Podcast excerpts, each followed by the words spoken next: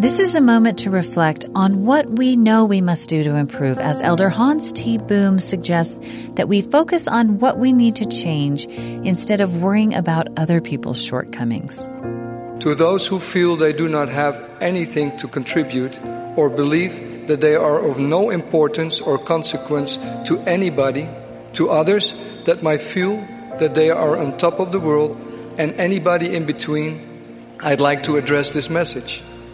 Wherever you are on the path of life, some of you might feel so overburdened that you do not even consider yourself on that path.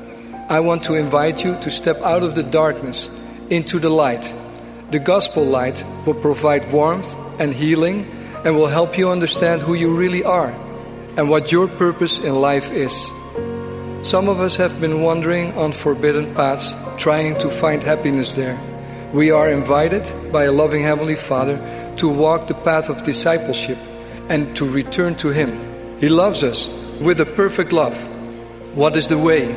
The way is to help each other understand who we are by ministering to each other.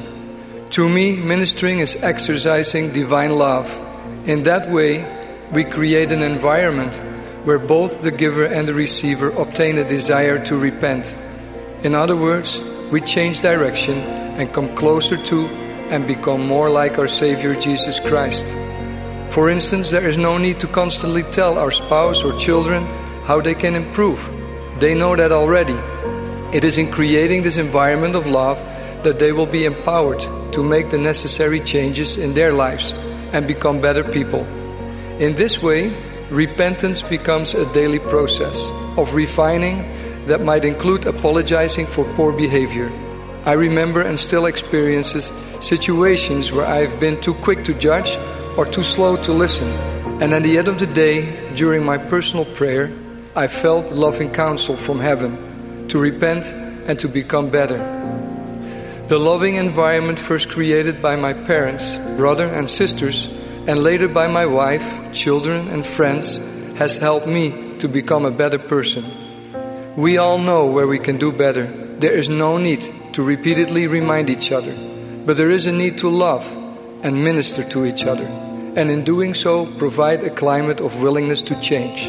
We will notice that as we improve and change, other people around us are likely to do the same. That was an excerpt from Elder Hans T. Boom's talk, Knowing, Loving, and Growing. This is a moment to reflect.